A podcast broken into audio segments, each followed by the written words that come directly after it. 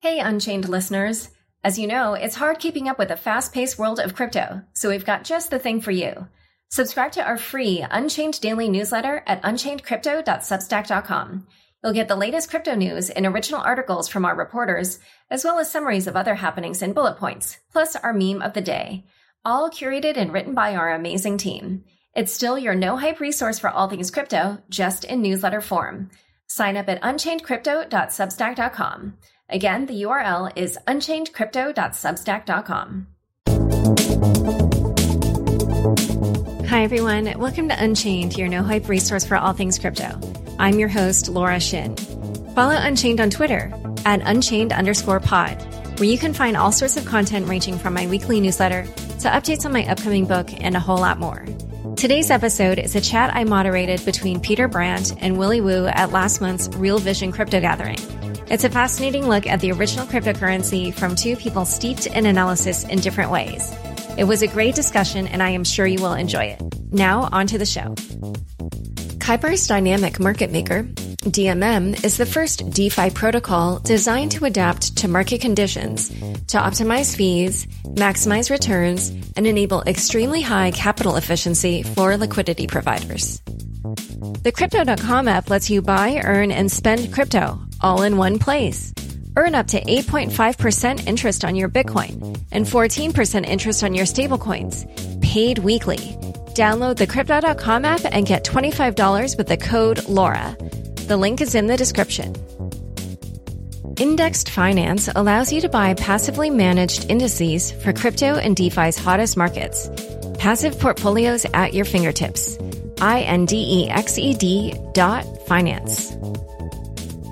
Hi, everyone. Welcome to our panel. It starts with the charts. My name is Laura Shin, and I host the podcast and video series Unchained. I've covered crypto for nearly six years and was previously a senior editor at Forbes, where I was the first mainstream media reporter to cover cryptocurrency full time.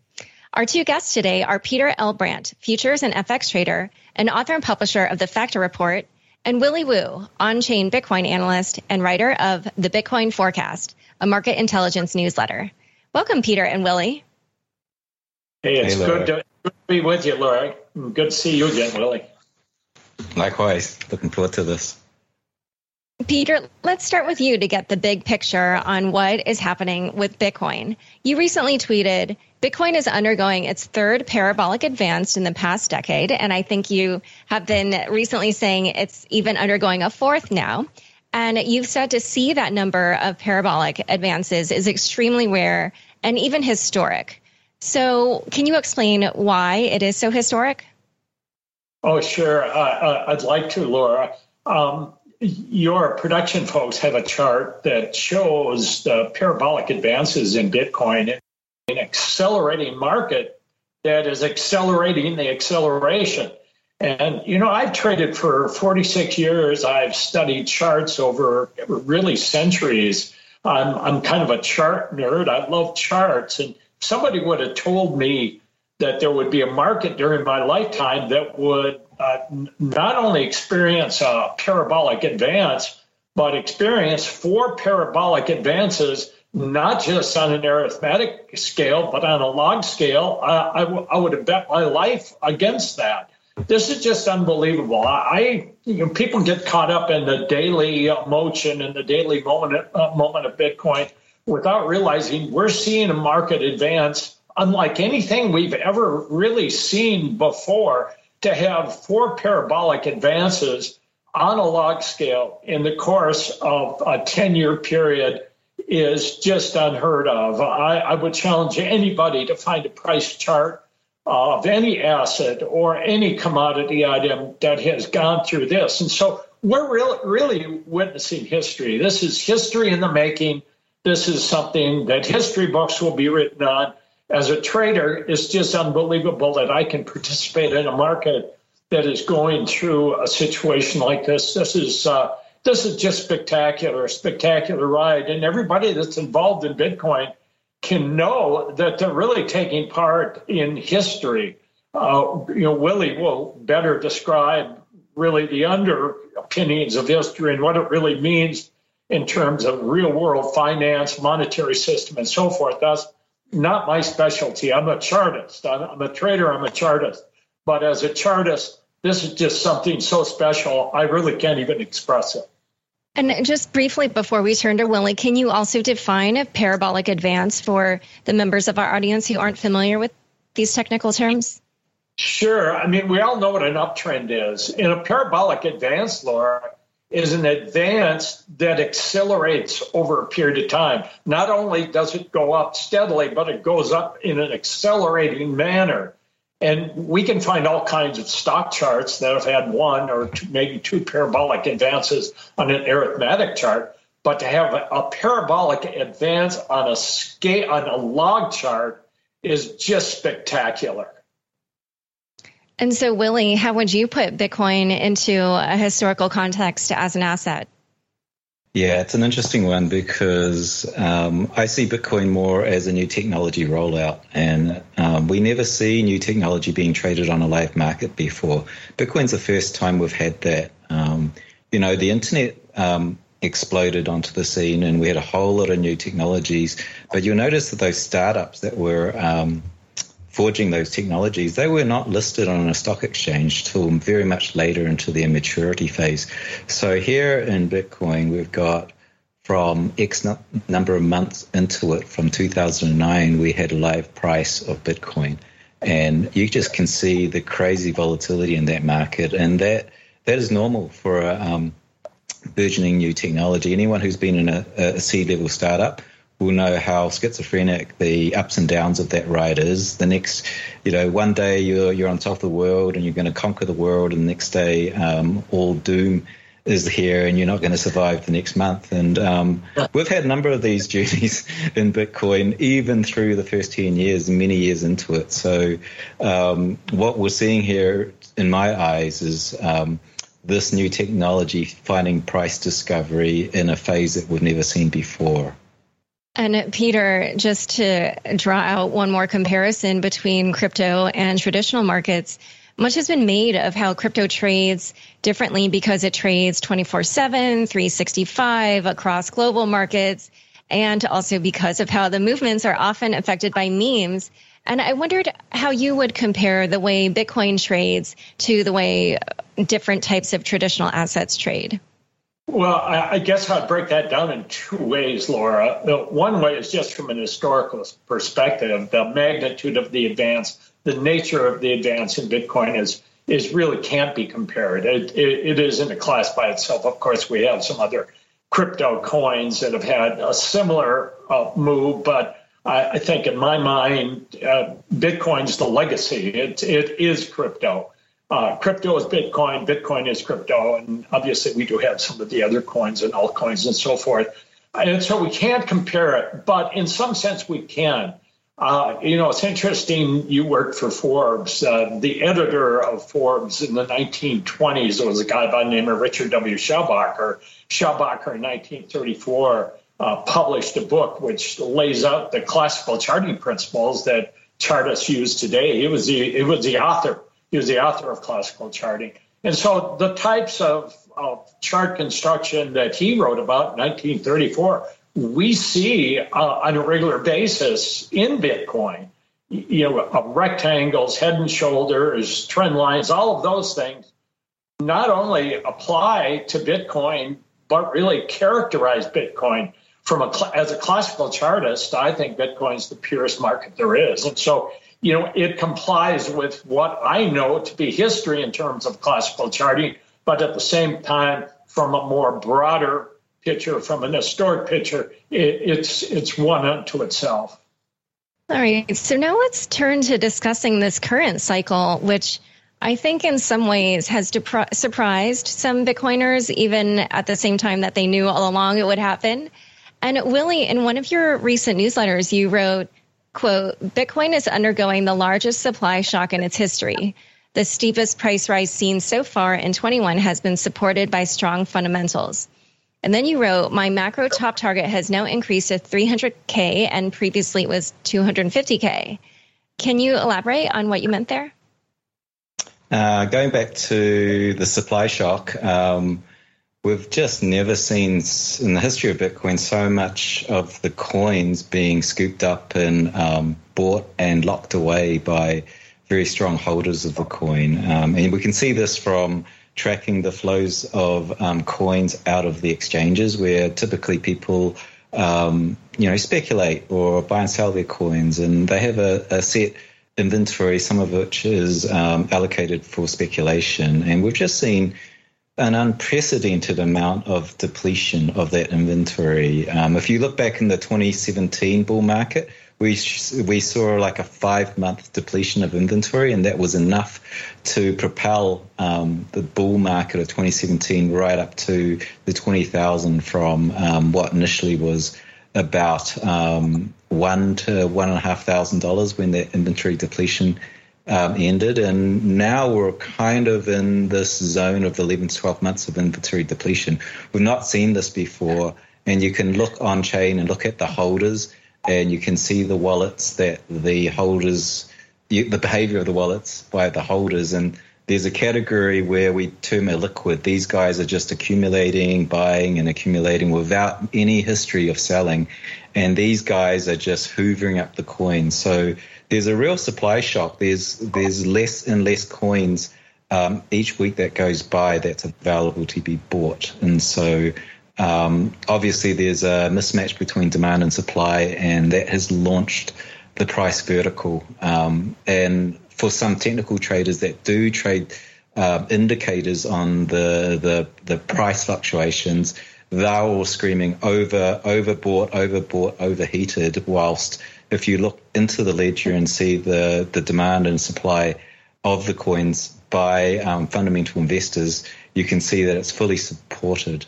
And so I run a um, a very simple model. It's called mean. It's a mean reversion model, which is in simple terms is a, a moving average on the market cap, all time moving average, and you can um, use that to predict DOPs. It has predicted every top in Bitcoin history and so currently that top target is launching upwards.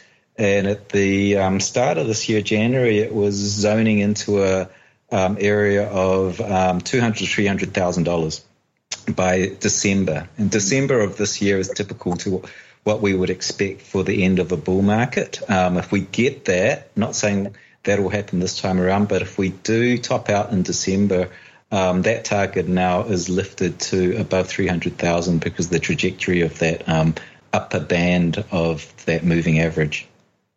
Well, that's really exciting. And so earlier, when you were talking about all these holders who are buying, moving the Bitcoin off exchanges into wallets that do not really have a history of selling, who do you think those groups or people are? Uh, it's very unusual because um, normally what you expect is um, as more um, retail comes in, uh, more mums and pops, ordinary people off the streets, they tend to buy their coins and hold them on their exchange wallet because it's just a very easy experience. Um, so we've had this general trend of more and more coins being stored on um, exchanges like the Coinbases of this world. It's a very easy to use experience. Um, but in this particular cycle, we're seeing huge amounts of coins move off exchanges and being locked away under their own custody. Um, and that's a signature of um, institutional players coming in and high net worth individuals. Um, they tend to store their coins under custody and in um, cold storage. So um, those clues and just the sheer uh, size of the purchases uh, you can see the size of the withdrawals coming out from the exchanges. Um, they just really point to institutions scooping up coins. So it's it's very very unlikely it's anything else but the institutions. And by that you mean like Tesla, MicroStrategy, the the corporate treasurers that are buying Bitcoin, or are there any other institutions you would include in that bucket? Yeah, institutions is uh, is kind of is kind of a, a menagerie really because uh, in, in, simple terms it's just um, coins held by a custodian for a whole lot of people, whether that's um, you know Tesla and their shareholders or fund managers. So um, it's it's looking like we've got hedge funds coming in. Um, we've got the the corporate treasury um, by you know, led by Michael Saylor and MicroStrategy, and now, you know, the latest is being Tesla. Uh, but you know, we've we've also seen announcements that it's pension funds as well. Um, Grayscale said they had a lot of strong buying from there. I've just seen that New Zealand has announced that their one of their um, funds for pensions has has bought into Bitcoin in October. So yeah, across the gamut, there's all sorts of institutions buying right now. It, it seems like the word is out that Bitcoin is now a valid investment alternative to gold in these times. And so then if we were to zoom out and kind of look at Bitcoin in its trajectory of, let's say, like historical adoption, you know, like if we were to look back uh, 50 years from now and and uh, you know look at this moment in time then where would you both say bitcoin kind of like is currently in its historical adoption period well, I have a question, Laura. I'd like to ask uh, Willy because his comments really I found really super interesting because I don't really dig into what happens to coins as they flow into the blockchain, they get taken out of exchanges. He, that's his expertise, not mine. But what I have noticed looking at the exchanges in terms of the bid offer spread, what happens on the bid, what happens on the offer side, is oftentimes when a market blows off, and we hear some people say this is a big bubble, we're blowing off, Bitcoin's a bubble there are characteristics of a bubble. Uh, one of them is that markets go up fast with bids. There's aggressive bids that take place in the late stages of a bull market that kind of blow it off. And all those bids come in and chase the market's FOMO. What we know is retail FOMO takes place within the whole market. This market is very different. What I've noticed is, is the market's not necessarily going up on aggressive bids. What's happening is an offer comes in and just immediately gets taken. And so this nature of the bull market is such that what I see is whenever something is offered, it's just taken immediately by somebody who's willing to take the offer. So rather than going up on bids, it's going up on on higher uh, offer prices, higher and higher offer prices. That may sound like it's there's really no difference to people who I'm familiar with how markets uh, behave. But for me, uh, as a as a technical trader, that's really significant because it shows me that there are big names, there are big deep top pockets that are saying we're not going to chase the market, but whenever something gets offered, we're willing to take it. And that kind of resonates very well with what Willy described. Yeah, so you're saying yeah. that whenever there's a um, a big offer on hand, large enough for a very large purchase to come in, they'll take it because there's not a lot of um, offers that size that's on the table, and they're just waiting for whenever there's an offer, they'll take it. Yeah, that, that's interesting. You know, I have and, another and question for that I'd love to ask Willy. And, you know, Willy refers to uh, Bitcoin as a technology, which it is. But the interesting thing for me is in those cases where I have seen uh, an asset or a market or a commodity have the kind of parabolic advances that we're seeing. What they have been primarily is currency markets. They've represented the destruction of a currency, a, money, a monetary system. They have been the currency against the dollar. So, in other words, how many of these currencies can one dollar buy? Uh, we saw it in the German mark uh, in the 1920s. Your, your production guys may have a quick chart of that. It's not a very good chart, but it does show it. Uh, we've seen it in third world currencies in Africa, in third world. Uh, this is marks per U.S. dollar in the 1920s. Uh, and, and, what it shows is we went from kind of uh, late 19 teens of five, six marks per dollar, and then we go into really the destruction of the mark at that point, which was obviously connected with a, with a previous political structure, but we saw the mark become worthless. And we've seen that with third world currencies, uh, African countries, Latin American countries. And so when we look at Bitcoin beyond just being a technology, but being a form of money, the only other charts that I can see when I look back in history that have a, have a similar parabolic move have really been currency charts that have been the destruction of that currency. I'm just curious as to how Willy relates to Bitcoin. uh, also as a form of money, as a monetary system, because monetary systems are the only places where I've seen charts that have a similar parabolic move. Well, that's it's absolutely fascinating, Peter, because like I look at this chart and I go, yeah, that's exactly right. I'll flip those currencies and I'll go US dollars per Bitcoin, um, and that's essentially what we're tracking. Um, this destruction of fiat currency as Bitcoin starts to um, suck in that monetary base. Um, I think what we're witnessing here is the birth of a new uh, monetary base, which is no longer based on fiat. Um, it's based on consensus agreement that this has value and this thing is um, a value that can be stored online, digitally, moved across borders within seconds. And so it's an internet, internet age technology. It's a new internet age monetary standard. Um, and it's one that is going to keep up with the world's needs into this digital age. If you think about um, what happened with the industrial age, um, we moved from essentially commodity money um, in you know gold, silver, copper, and we moved into trading currency like paper, backed by this this um, this commodity, um, and that was really for uh, to keep track of an industrial age economy. Um, obviously, it's too slow to ship bars of gold around the world. Um, so now we're in a digital age. It's very, very similar in that, like, fiat is just so slow and broken. Um, if anyone that thinks um, fiat works well, they're only using it in a local stance with within their country. Once you start to do cross-border payments, it's very slow. It's very painful, and so um, it, we're in this this phase. I think that um, is that we're, we're, moving and crossing deeply into um, a digital age. And um, to go back to the first point that Laura posed, you know, where do we where are we now? Um, looking, if we were pan into the future and look back.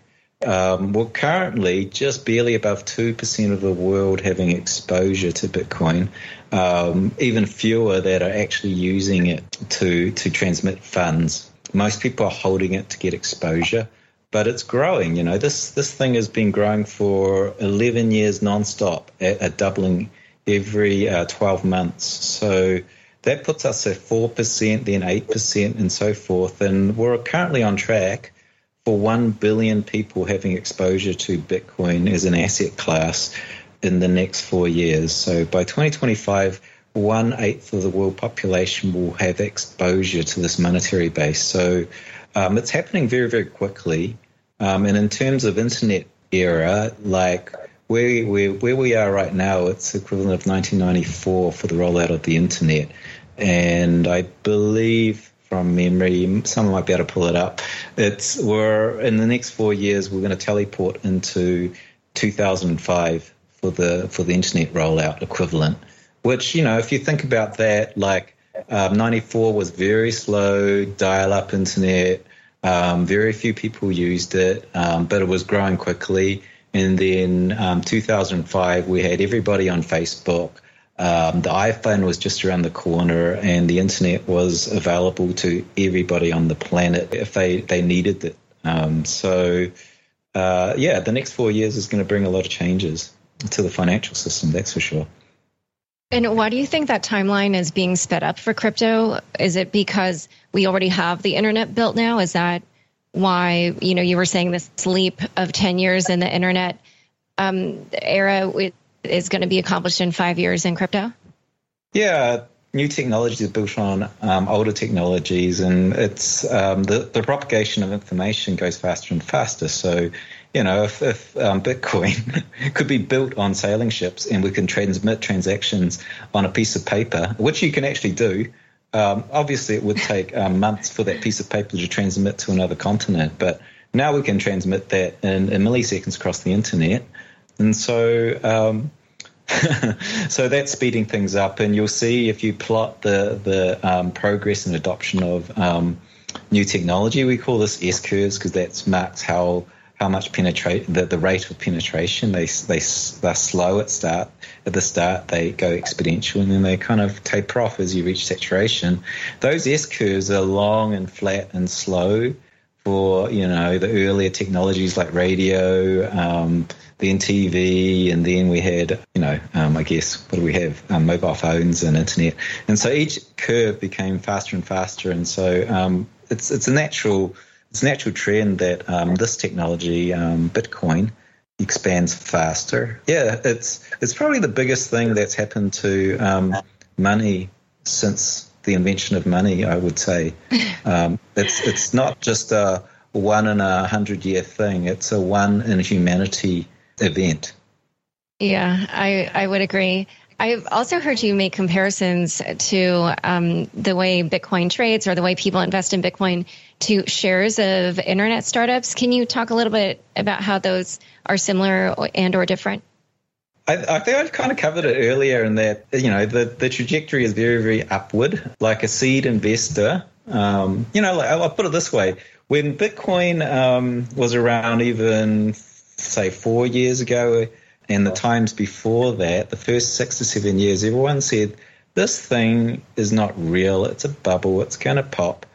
And um, no one gets 10,000x return in such a compressed amount of years. Like that's that's a tulip bubble. But anyone in technology that has invested in seed level startups with a valuation of maybe um, typically a seed level startup is valued at six million dollars at the at the start, and if they go IPO and then become the next, you know, Uber, Amazon, or, or, or so forth, you're now talking in the tens to um, hundred billion dollars of valuation. So and that journey takes um, around six to 10 years. And so, right there in new technology, investors at the seed level are very comfortable with the idea of getting 10,000x on a winning technology. And um, that's essentially what we're seeing with Bitcoin. Um, those types of gains are very, very routine in new technology rollouts. The only difference right now is that Bitcoin just so happened to have a publicly tradable price that everybody could see, and um, retail, anybody in the world had access to buy that asset right at the get go. And interestingly, the institutions, the smartest money in the room, um, they weren't allowed to because regulatory bars um, prevented them from actually directly buying the asset. So it's a kind of flipped the whole thing on its ends where, where Bitcoin um, was open to um, everybody else except the big money. So I find that very interesting. You know, the interesting thing for me, Willy, is when I first got involved, and you were involved in Bitcoin long before I was, uh, my involvement began in early 2016 when uh, the founder of Real Vision, Raoul Pal, sent me a chart of Bitcoin. Hmm you know, I get an email from Raoul. It has a chart of Bitcoin. It's like February, March of 2016. And Raoul says, You're a chartist, Peter. What do you make of this thing? And I looked at it and I heard about Bitcoin kind of in the periphery. I understood it existed. I didn't know much about it. Just thought it was just a currency, currency money that would become another beanie baby or pet rock. And I look at this chart that he sends. I go, wow, this is crazy. And that's when he introduced me to his exchange. I open an account, I get involved in Bitcoin like March, April 2016. Initially, for me, Bitcoin was a chart. Then Bitcoin became just a trade. You know, as a trader in the US, I've always measured wealth based on US dollars, right? I, I want to collect US dollars. I, I want to look and know that my US dollar worth goes up uh, in a steady rate and maybe has some jumps along the way. And so Bitcoin was just a trade. But I think really within the last year, my mindset has really changed is that Bitcoin is where I would have wanted all my wealth at some point in time. I really look at it very different because if my goal uh, as a trader has been to accumulate more US dollars, what that now tells me is I had a wrong I had a wrong goal because my goal was to accumulate the weakest asset in the world, the, the most depreciating asset in the world, and that's U.S. dollars. And so I, my mindset really changed within the last year in terms of moving from Bitcoin as a trade to Bitcoin as as a measure of wealth. Want to get exposure to the top DeFi and crypto projects but don't know where to start? Indexed Finance allows for users to buy indices that represent automated and passive tokenized portfolios, such as the DeFi 5, an index of the top DeFi projects which reweighs and reindexes autonomously. Indices such as DeFi 5 enable you to get exposure to the growing DeFi and general crypto markets by holding one simple token, and you'll always be holding the top assets for that market. DeFi 5 has been the best performing DeFi index available with over 400% growth since its inception in December. Get DeFi 5 and others such as the new NFT index today at indexed.finance. That's I N D E X E D dot finance. With over 10 million users, Crypto.com is the easiest place to buy and sell over 90 cryptocurrencies. Download the Crypto.com app now and get $25 with the code LAURA. If you're a hodler, Crypto.com Earn pays industry leading interest rates on over 30 coins, including Bitcoin, at up to 8.5% interest and up to 14% interest on your stablecoins. When it's time to spend your crypto, nothing beats the Crypto.com Visa card, which pays you up to 8% back instantly and gives you 100% rebate for your Netflix, Spotify, and Amazon Prime subscriptions. There is no annual or monthly fees to worry about. Download the Crypto.com app and get $25 when using the code LAURA. L A U R A. The link is in the description.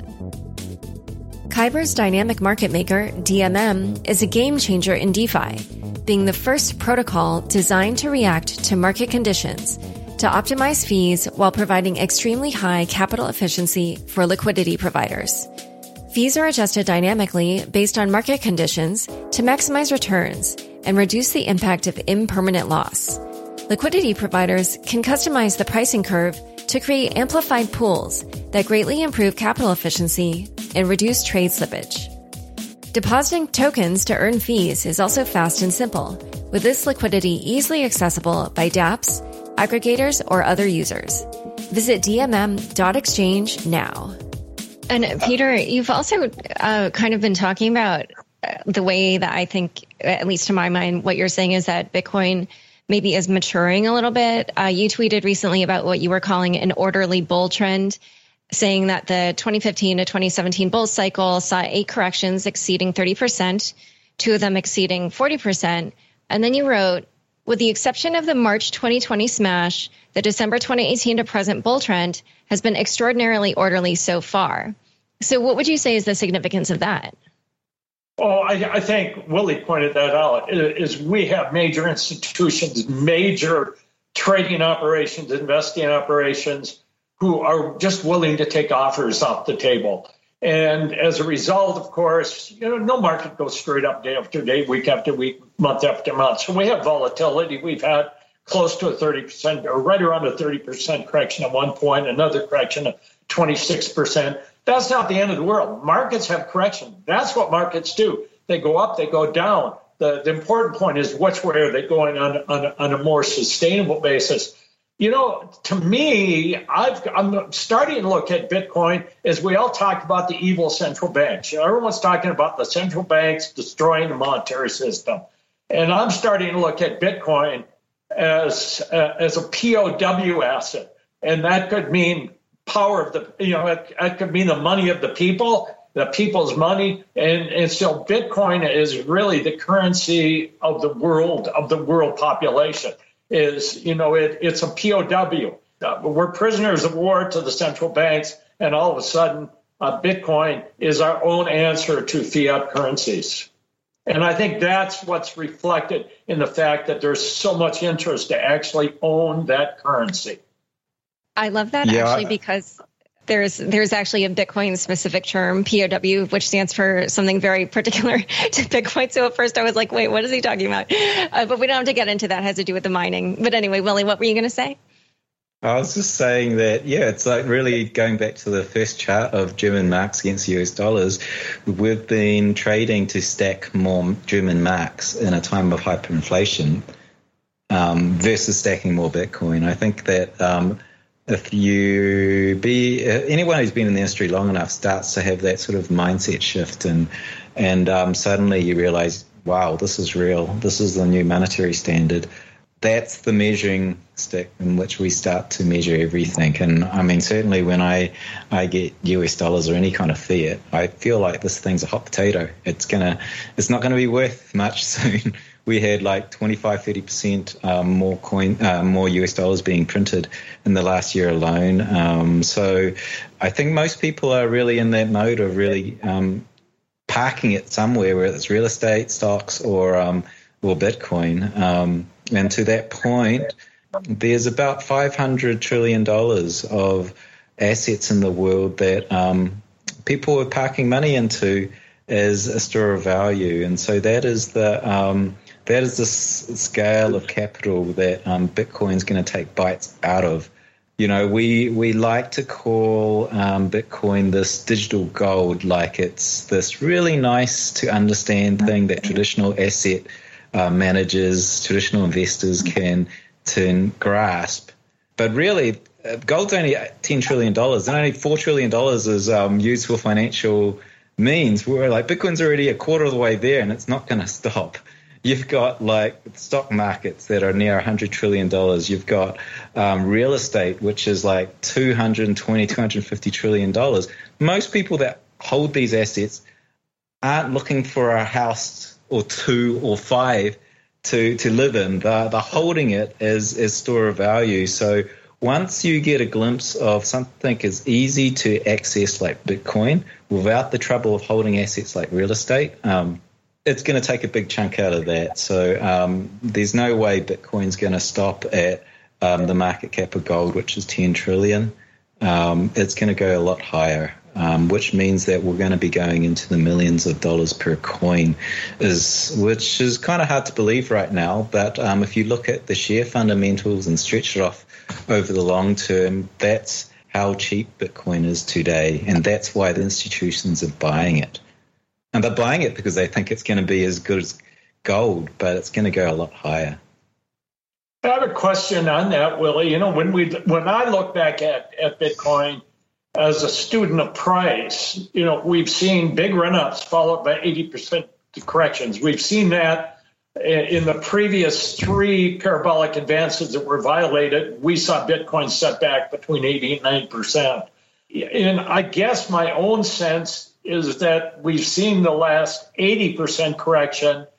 And I'm just curious. Let's say we go to your $300,000, $400,000 mark by the end of this year. What is a big correction in the future as we look forward and might assume that Bitcoin will take a rightful place as, as a global reserve currency, so to speak, or a global reserve asset, so to speak? What kind of volatility do we see five years from now 10 years from now? It's a it's a really good question. Um, I'm not sure. And the first step of it is once we top out, I'm not sure how far it'll fall back this time under the current situation. Um, we typically see, you know, an 80% pullback, um, $300,000 plus 80% pullback, kind of brings us down into the um, the one trillion dollar range. And I can see right now the price discovery of Bitcoin um, is very, very strong in this zone around $1 trillion. Um, you can look at that in terms of um, the price in which coins last moved on the network, and it's really clustering strong at this zone of $1 trillion. And you'll look at all the past bull markets, you can see as you roll back the clock, you get this very strong cluster at the base of the bull run, which is what we're forming now. And then we go really high and then it's almost like when we top out, we come back to revisit that, that very strong cluster, bounce off that as, as um, a rejection off that low before we move into the next um, bull market. If that pattern plays out, then yeah, maybe we go to 300, we come back down to the zone here. Um, but I'm not sure. Um, like I kind of visit the stuff one month at a time, quarter by quarter sometimes, um, just on what I'm seeing through demand and supply on the ledger there is a general trend downwards, and it is a crazy, predictable trend downwards in volatility. I think actually, you know, like we're we're due to start to um, drop down into the, the lower volatility range that Um, well, I don't have the charts right off off hands, but I think it'll surprise a lot of people how low the volatility can drop, and beyond a certain part of uh, size of um, um, capital base, you know, volatility drops to zero because it becomes the new monetary base. If it does become this unit of account, obviously there's different variations on that theme. It could be part of a basket of assets that becomes the new monetary base. But um, ultimately, the volatility will drop very, very low because it is the new monetary standard a part of it. Peter, I wanted to ask you about something that you wrote on Twitter where you were criticizing the people who have laser eyes on their Twitter profiles, and you call that the single most bearish factor for Bitcoin. Why is that? Well, and I'm not bearish in terms of all of a sudden we go into a bear market. I, I'm, what I'm talking about is there are certain things that as somebody who is an owner of Bitcoin, I know people use the word hodling. I, I, I just can't go there at mid 70s. I'm not sure I can adopt the, the, the, vernacular of the, the new technology or new monetary system. So I, I still get referred to as holding. I have the L before the D instead of after the D. But yeah, I mean, over enthusiasm on any market is always kind of a warning not to turn from a bull to a bear or to liquidate long holdings or to liquidate an established position, but it indicates people, it's gotten a little frothy. And, you know, all of a sudden, when I saw people who I respected on Twitter as, as seasoned, reasonable investors, all of a sudden with a new picture with laser eyes, I kind of go, well, let's step back a moment here. I actually even, I even uh, direct tweeted a good friend of mine who's a, a, really a fine investor and has been very, very constructive for Bitcoin for a long period of time, and just said, "Hey, yeah, redo your picture, will you please? It's scary." Because uh, you know more people put the, the, laser eyes, you know, that at least the market's going to get choppy for a while and going to stop going straight up. So I think you know we need to be alert for that type of thing. Is when people start pounding their chest in public. I own Bitcoin. I own Bitcoin. Look at me. I have laser eyes. Yeah, you know, that's always going to be a sign that the Marxist police going to take a rest. All right. Yeah, I was just so curious because obviously that is something all the Bitcoiners are doing. And um, I thought it was kind of fun that you took a contrarian stance to that. Um, so to wrap up, I wanted to ask you for the aspiring chartists in the audience what particular metrics or trading patterns it is that you think are worth paying attention to and why? Well, uh, I mean, let me start off by saying I, I think Bitcoin charts extremely well, but it charts extremely well for somebody that wants to look at the forest and not the trees. Is you know somebody who's looking at one minute charts, five minute charts, ten minute charts. I, I've noticed those are not really reliable charts. You have to look at Bitcoin in terms of chart construction, at least on daily charts, if not on weekly charts. You know, you can't look at it every day, uh, every minute. You, you, have got to really step back and look at it at a bigger picture. And that's an advice I would give somebody. Don't get so involved that you're buying and selling Bitcoin 10 times a day. Look at Bitcoin from an historical perspective. This is not something to be playing around with, it's something to be owned. And, and so I think there's danger of people uh, getting too short term in Bitcoin because at some point in time they're going to get shaken out of their position. And that's when Bitcoin really has a period of strength. And so I, I think holding L before the D is the thing to do.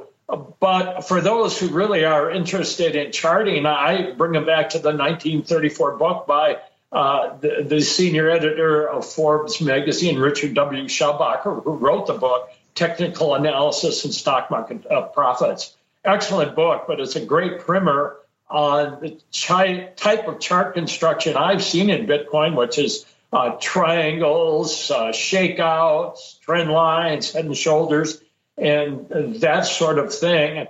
By the way, I do have a, a, a chart uh, there that you have on the current chart outlook for Bitcoin. I just want to point that out before uh, we end here. But, you know, on that chart, what I'm really seeing is I think that currently Bitcoin in this current Bitcoin bull market from a charting standpoint, we're, we're the 2015 to 2017 bull market was in the uh, April May period of 2017.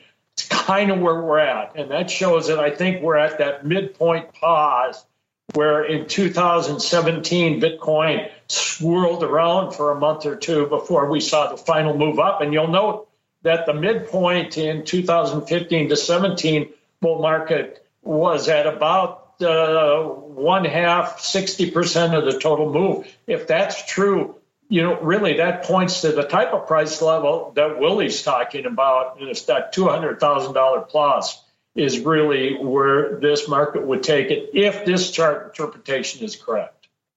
And Willy, what about I, you? I kind of agree with where we are in that market. Um, the, yeah, that's really interesting. You trade Bitcoin on any any time cycle. It's possible. Whatever floats your boat, really. you can trade the small time cycles and get a feel of um, how the markets work on a micro level. Um, Bitcoin is interesting because it's the only um, asset in the world other than the other cryptos that has a blockchain, but it is actually the only one that has a, a blockchain that has capital flows that is organic. And so, um, you know, I, I, have a partnership with Glassnode, and they provide about over 300 charts, which um, those 300 metrics, um, and they measure different parts of the network um, and the whole industry, um, the capital flows going through it. And so it's almost like a ECG um, that's hooked up to this animal called Bitcoin. And it's a kind of a, you know, detective story of like, whoa, what's happening here? Let's check uh, whales buying, is institutions, is you know what whatever's happening this week or that week. Um, you can come down to a diagnosis, a probable diagnosis. And so um, that's the new thing with Bitcoin is that we have this open, transparent ledger where we can visibly see what's actually happening. And then you can kind of translate that and make predictions or explanations of what's actually happening with the, the price chart, which will then sort of express itself through technical tr- trading patterns because traders are trading around these very specific like patterns. Um, so there's fundamental demand and supply on the blockchain, and that are expressed through these technical trading patterns. And so, um, if you're trading Bitcoin, a full picture would be on-chain analysis with the technical and mating the two together, and um, and then you it's that's that's a new thing within um, cryptocurrencies, really.